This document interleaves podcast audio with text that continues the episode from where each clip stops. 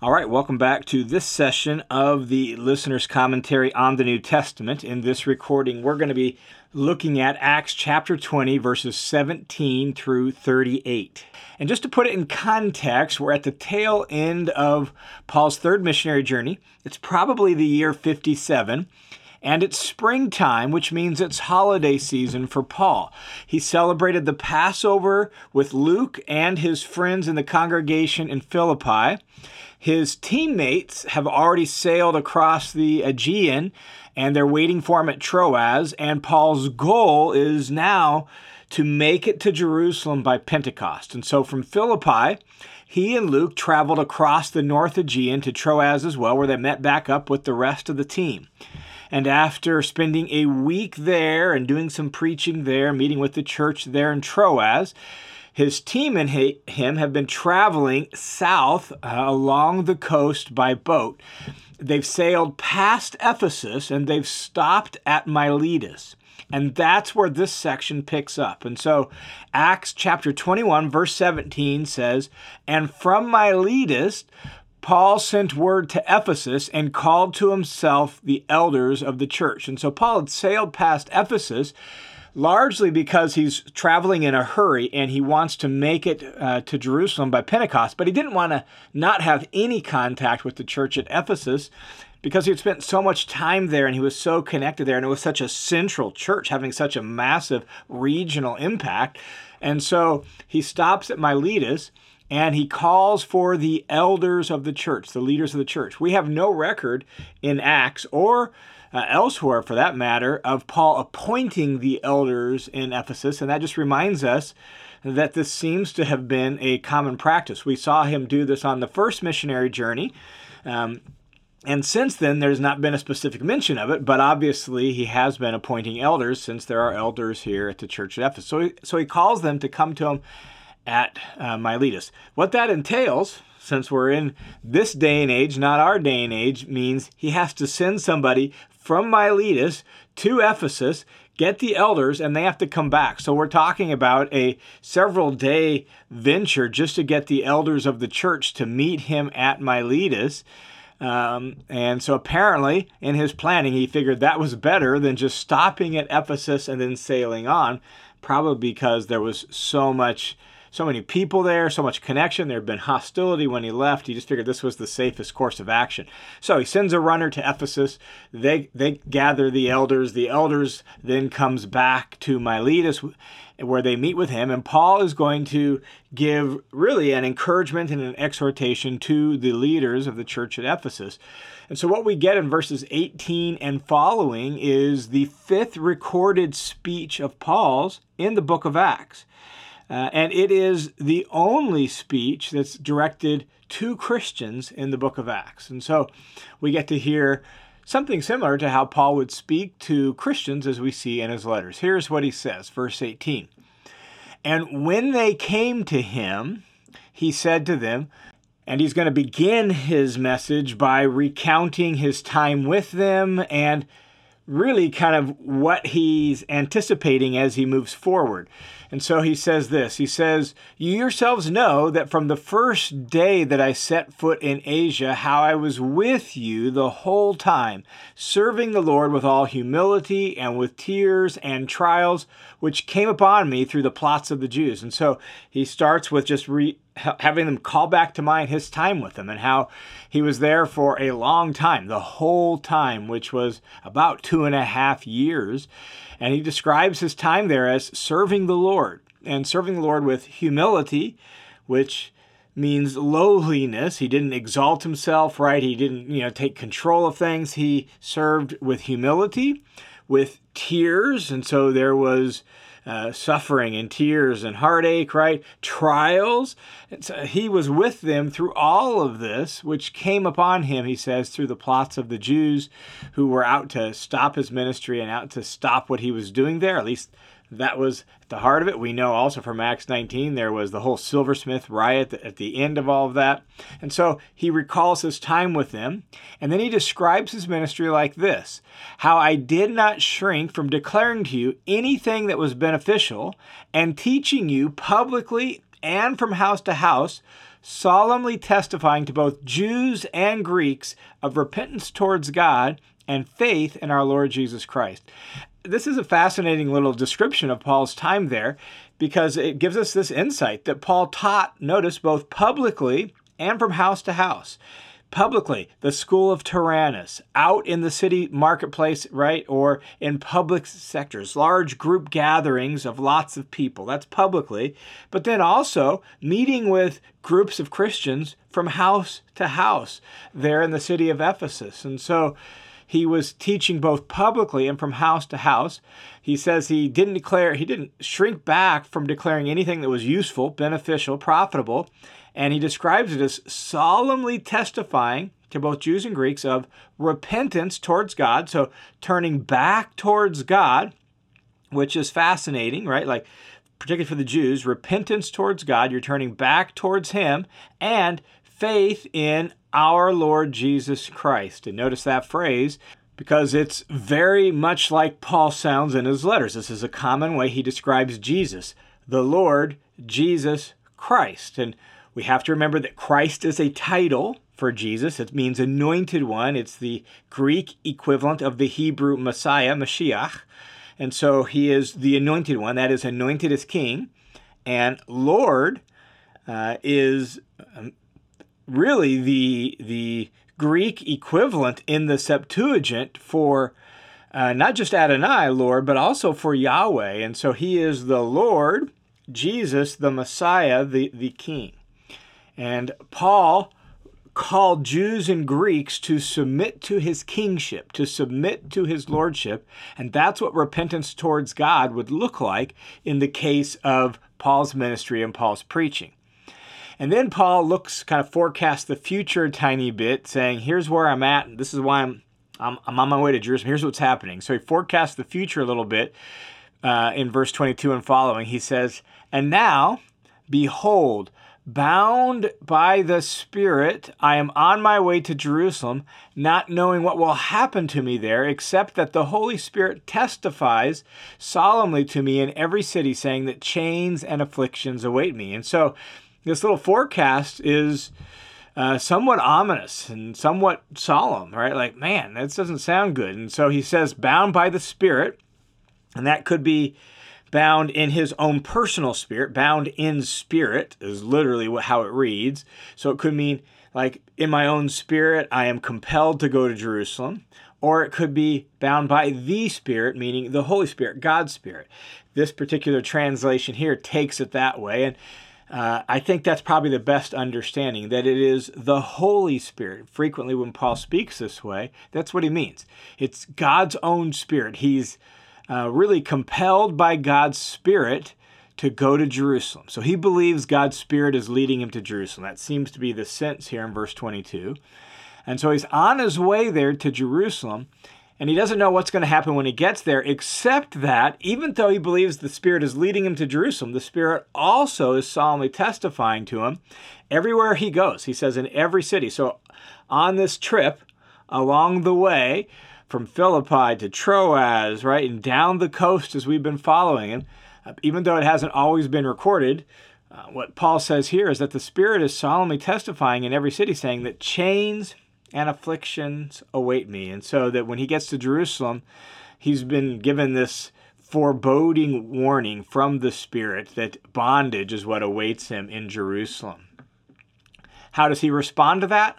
Well, look at verse 24. He says, but I don't consider my life of any account as dear to myself, so that I may finish my course and the ministry which I received from the Lord Jesus to testify solemnly to the gospel of God's grace. So, how does he respond to this foreboding sense that uh, chains and afflictions await him in Jerusalem? Well, he responds by saying, Hey, look, I want to finish my course. I don't consider my life of any account. Literally, when he says of any account, it's literally, I don't consider my life worth a single word. That's sort of the idea. Like, my life isn't worth a single word as dear to myself. It's not my own. And this really, you, you when you read, for example, like Philippians chapter 3, Paul says the same sorts of things. Like, he has one great uh, desire in Philippians 3 to know Christ. And as he looks forward, he just wants to finish the race, right? Like, um, I don't look back, but I press on towards the upward call of God in Christ Jesus. And this is really how Paul views his life. And you see that here. He doesn't consider his life worth one word as dear to himself so that he might finish his course, he says. Finish my course, meaning he views his life as a definite course, a definite race, or a definite course um, with a specific aim and a specific goal. Uh, and he says, not just my course, but also, and the ministry. The diakonia is the word translated ministry, from which we get our English word deacon. It's the, the, the specific task that he's been appointed to carry out on another's behalf. That's the idea of diakonia. Sometimes it was an assistant, sometimes it was uh, you know, like a surgical assistant. Sometimes it was a po- politician's assistant. Like he's been entrusted with a specific task on behalf of another person. That's his ministry. That's what that word means. It's service to another by carrying out a spe- specific task for them. And his services on behalf of the Lord Jesus. He's received it from Jesus himself. This is the task he's been given. And he summarizes that task as testifying solemnly of the gospel of God's grace. That's the ministry and the course he's been given. That's the aim of his life. He's been entrusted with that task to make sure he preaches the good news of God's grace that's found in Jesus. So, in view of this warning and in view of what he, he, he has this sense that he's walking into, Paul then says this to uh, the elders there from Ephesus. In verse 25, he says, And now, behold, I know that all of you among whom I went about preaching the kingdom will no longer see my face. In other words, this is the last time we're going to actually get to see each other. Now, we don't know whether this was totally the case because Paul's plans didn't go exactly as he wanted. His original thought was to sail to Jerusalem, be there for a little bit. Then he wants to go to Rome, spend a little time with the church in Rome, and then set up camp in Rome and use that as a base of operations to the Western Mediterranean. It just didn't work out that way for Paul. He is going to go to Jerusalem and he is going to get to Rome, but he's going to end up there as a prisoner.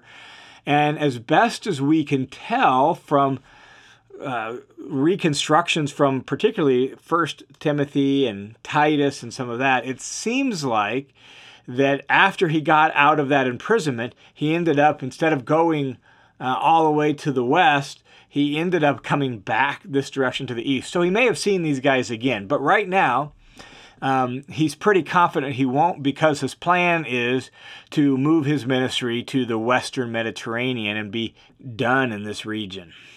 And then he says in verse 26 Therefore, I testify to you this day that I am innocent of the blood of all people, for I didn't shrink from declaring to you the whole purpose of God. And so, when he says, "Look, I don't know that I'm ever going to see you again, so I want you to know, however, that that I feel like I've completed my ministry here. I've I've preached to you guys. I'm innocent of the blood of all people.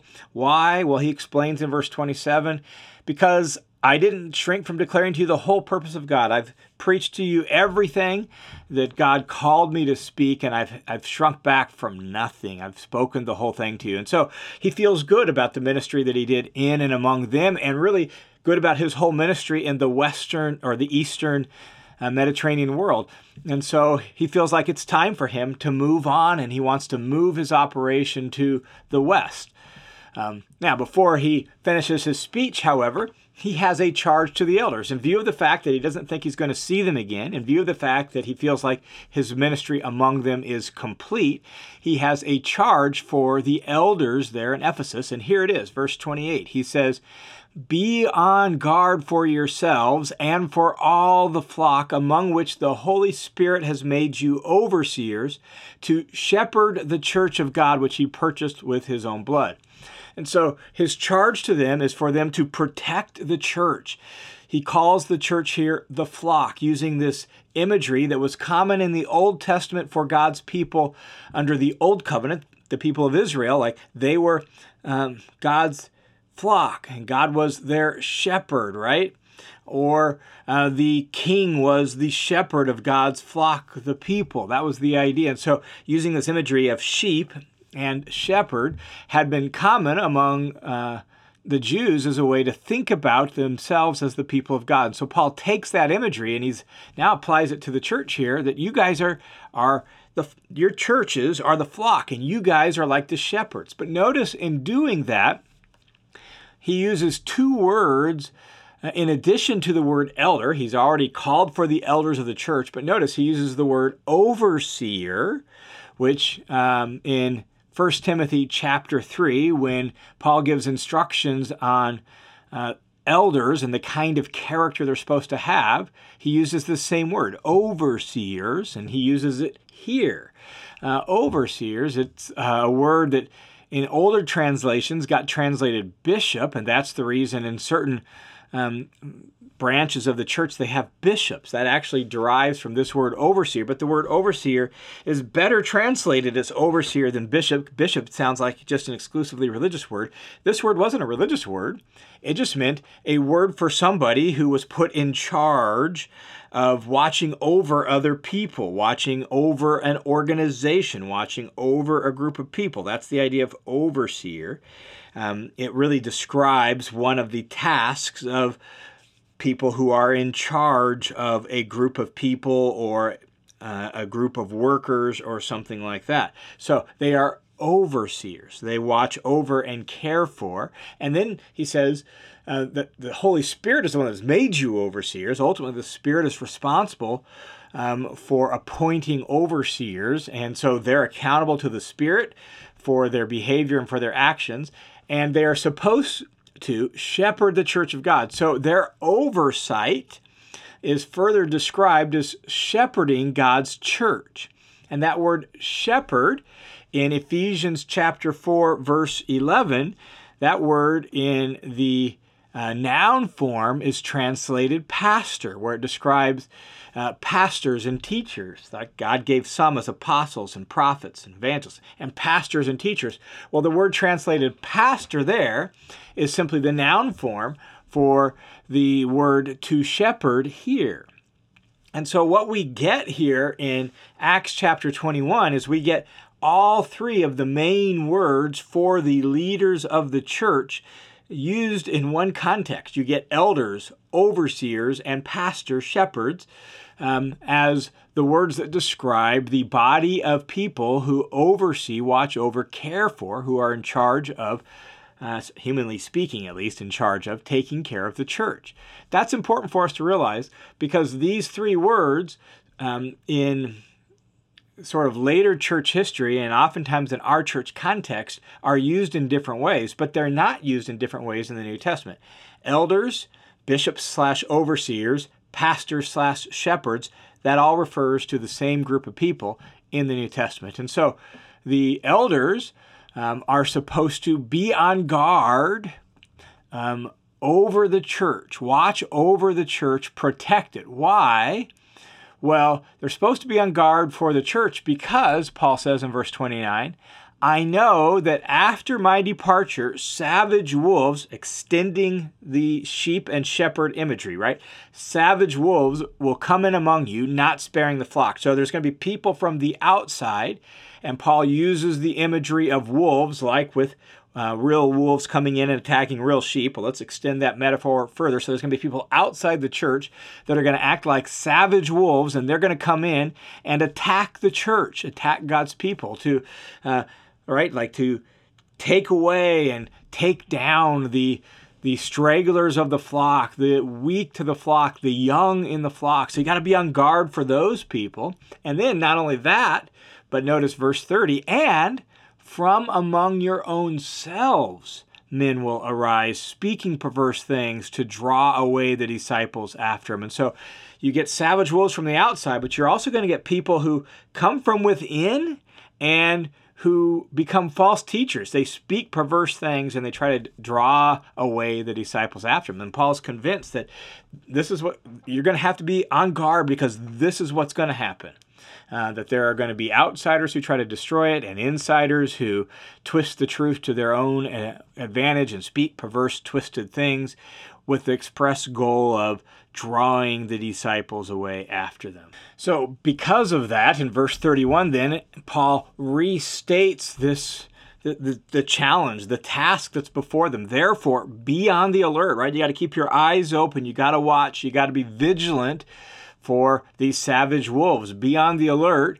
And then he really, once again, recalls his example of how he did this remembering that he says, be on the alert, remembering that night and day for a period of three years, I did not cease to admonish each one of you with tears. And Paul, in other words, pouring out his heart, fully invested in making sure that they knew the truth and um, warning them and instructing them and teaching them with tears when necessary, and that he gave himself to helping them learn the way of Jesus and stay faithful to him. So he really calls to mind his example that they're supposed to imitate. Uh, as now the leaders of the church, in his absence, they've got to follow his example, pouring themselves out, admonishing and instructing and teaching and guarding after the church. And so he says in verse 32 And now I entrust you to God and to the word of his grace, which is able to build you up and to give you the inheritance among all those who are sanctified. And so Paul is entrusting them to God and to God's care, to God's leadership, to God's oversight, right? To God's protection, to God's strength. And so he's entrusting them to God uh, and to the word of his grace, and to the, in other words, the teaching about the gospel of grace.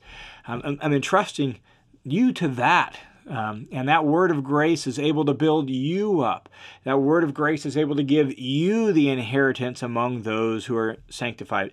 Looking forward to the great inheritance that is uh, for the people of God. In fact, Paul, at the beginning of his letter to the Ephesians, Ephesians chapter 1, which he writes in just a few short years, he uses similar imagery uh, that looking forward to the inheritance that that's promised to us as the people of God. And so I'm entrusting you to the word of his grace, which is able to strengthen you, build you up, and to give you the inheritance among all those who are sanctified. What does sanctified mean? Well, sanctified comes from the same word as the word holy, and it means set apart as holy. And so it means set apart positionally as belonging to God, but also sanctified as in the process of becoming holy, that you belong to God and you are being made holy.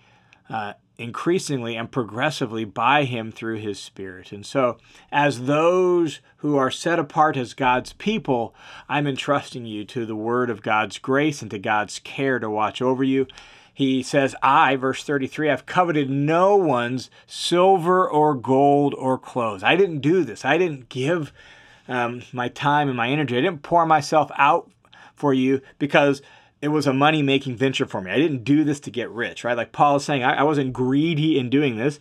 In fact, he says, You know, you yourselves know he lived among them, right? They knew him like face to face.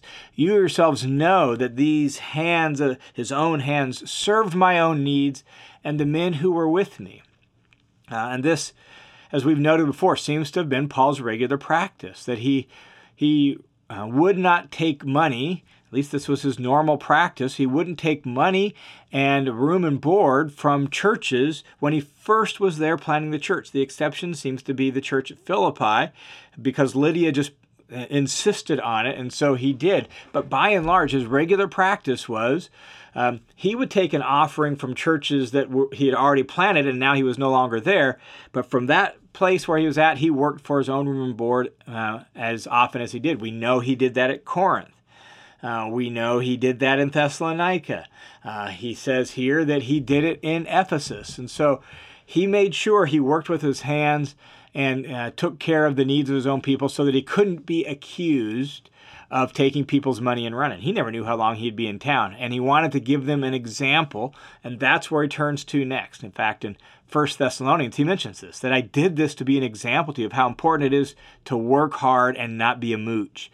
And so he says in verse 35 In everything, I showed you that by working hard in this way, you must help the weak and remember the words of the Lord Jesus that he himself said, it's more blessed to give than to receive. And so he worked hard as a way to, to provide for the weak and the needy. Um, and as really following the pattern of Jesus, who said it's more blessed to give than to receive. This particular statement of Jesus is found in none of the Gospels. And so this is one of those sayings of Jesus um, that wasn't recorded in Matthew, Mark, Luke, or John, uh, but it was well known to the early followers of Jesus. And so Paul quotes it here it's more blessed to give than to receive. And so, with that, Paul wraps up his message to the elders at the church of Ephesus. And so, what we get then in verses 36 through 38 is a tearful goodbye. Uh, and so, verse 36 is when he had said these things, he knelt down and prayed with them all. And so, all of the elders together, wherever they're meeting at and gathered at, they kneel down together. I picture them sort of in a circle together, all gathered together, kneeling down, and prayed with them all. Paul pours out his heart in prayer with these leaders.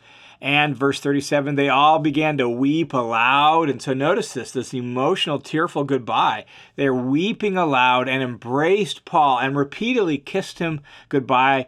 Standard Middle Eastern kiss of greeting, hugging, and uh, kiss of farewell or greeting, and weeping, grieving especially over the word which he had spoken, that they would not see his face again. And so there's this prayer filled and tear filled and heartfelt goodbye as they hug and they kiss and they pray together and they say goodbye to each other. And uh, they're especially saddened because of they don't anticipate that they're ever going to see Paul again. So they say goodbye, and then um, this section ends by saying, and they were accompanying him to a ship. And so they, they wherever they met, they've said their goodbyes, they've prayed, and they walk with Paul to the ship to send him off on his journey. Now, before we totally leave this section, let me just offer this one little reflection. There's probably several things we could say out of this section, but as I look at Paul's description of his ministry, I look at his charge to the elders at Ephesus, I look at um, the way Paul pours himself out for them. Uh, what I what strikes me is that church leadership, whether um, vocational or voluntary, that the the uh, the responsibility, the sacred trust of overseeing and caring for God's people, whether it's because you get paid to do it as a a preacher or youth minister or whatever it is, whether you're an voluntary one as an elder or maybe even over a whole kids ministry or youth program and you're entrusted with the care of these young people, these adults, right?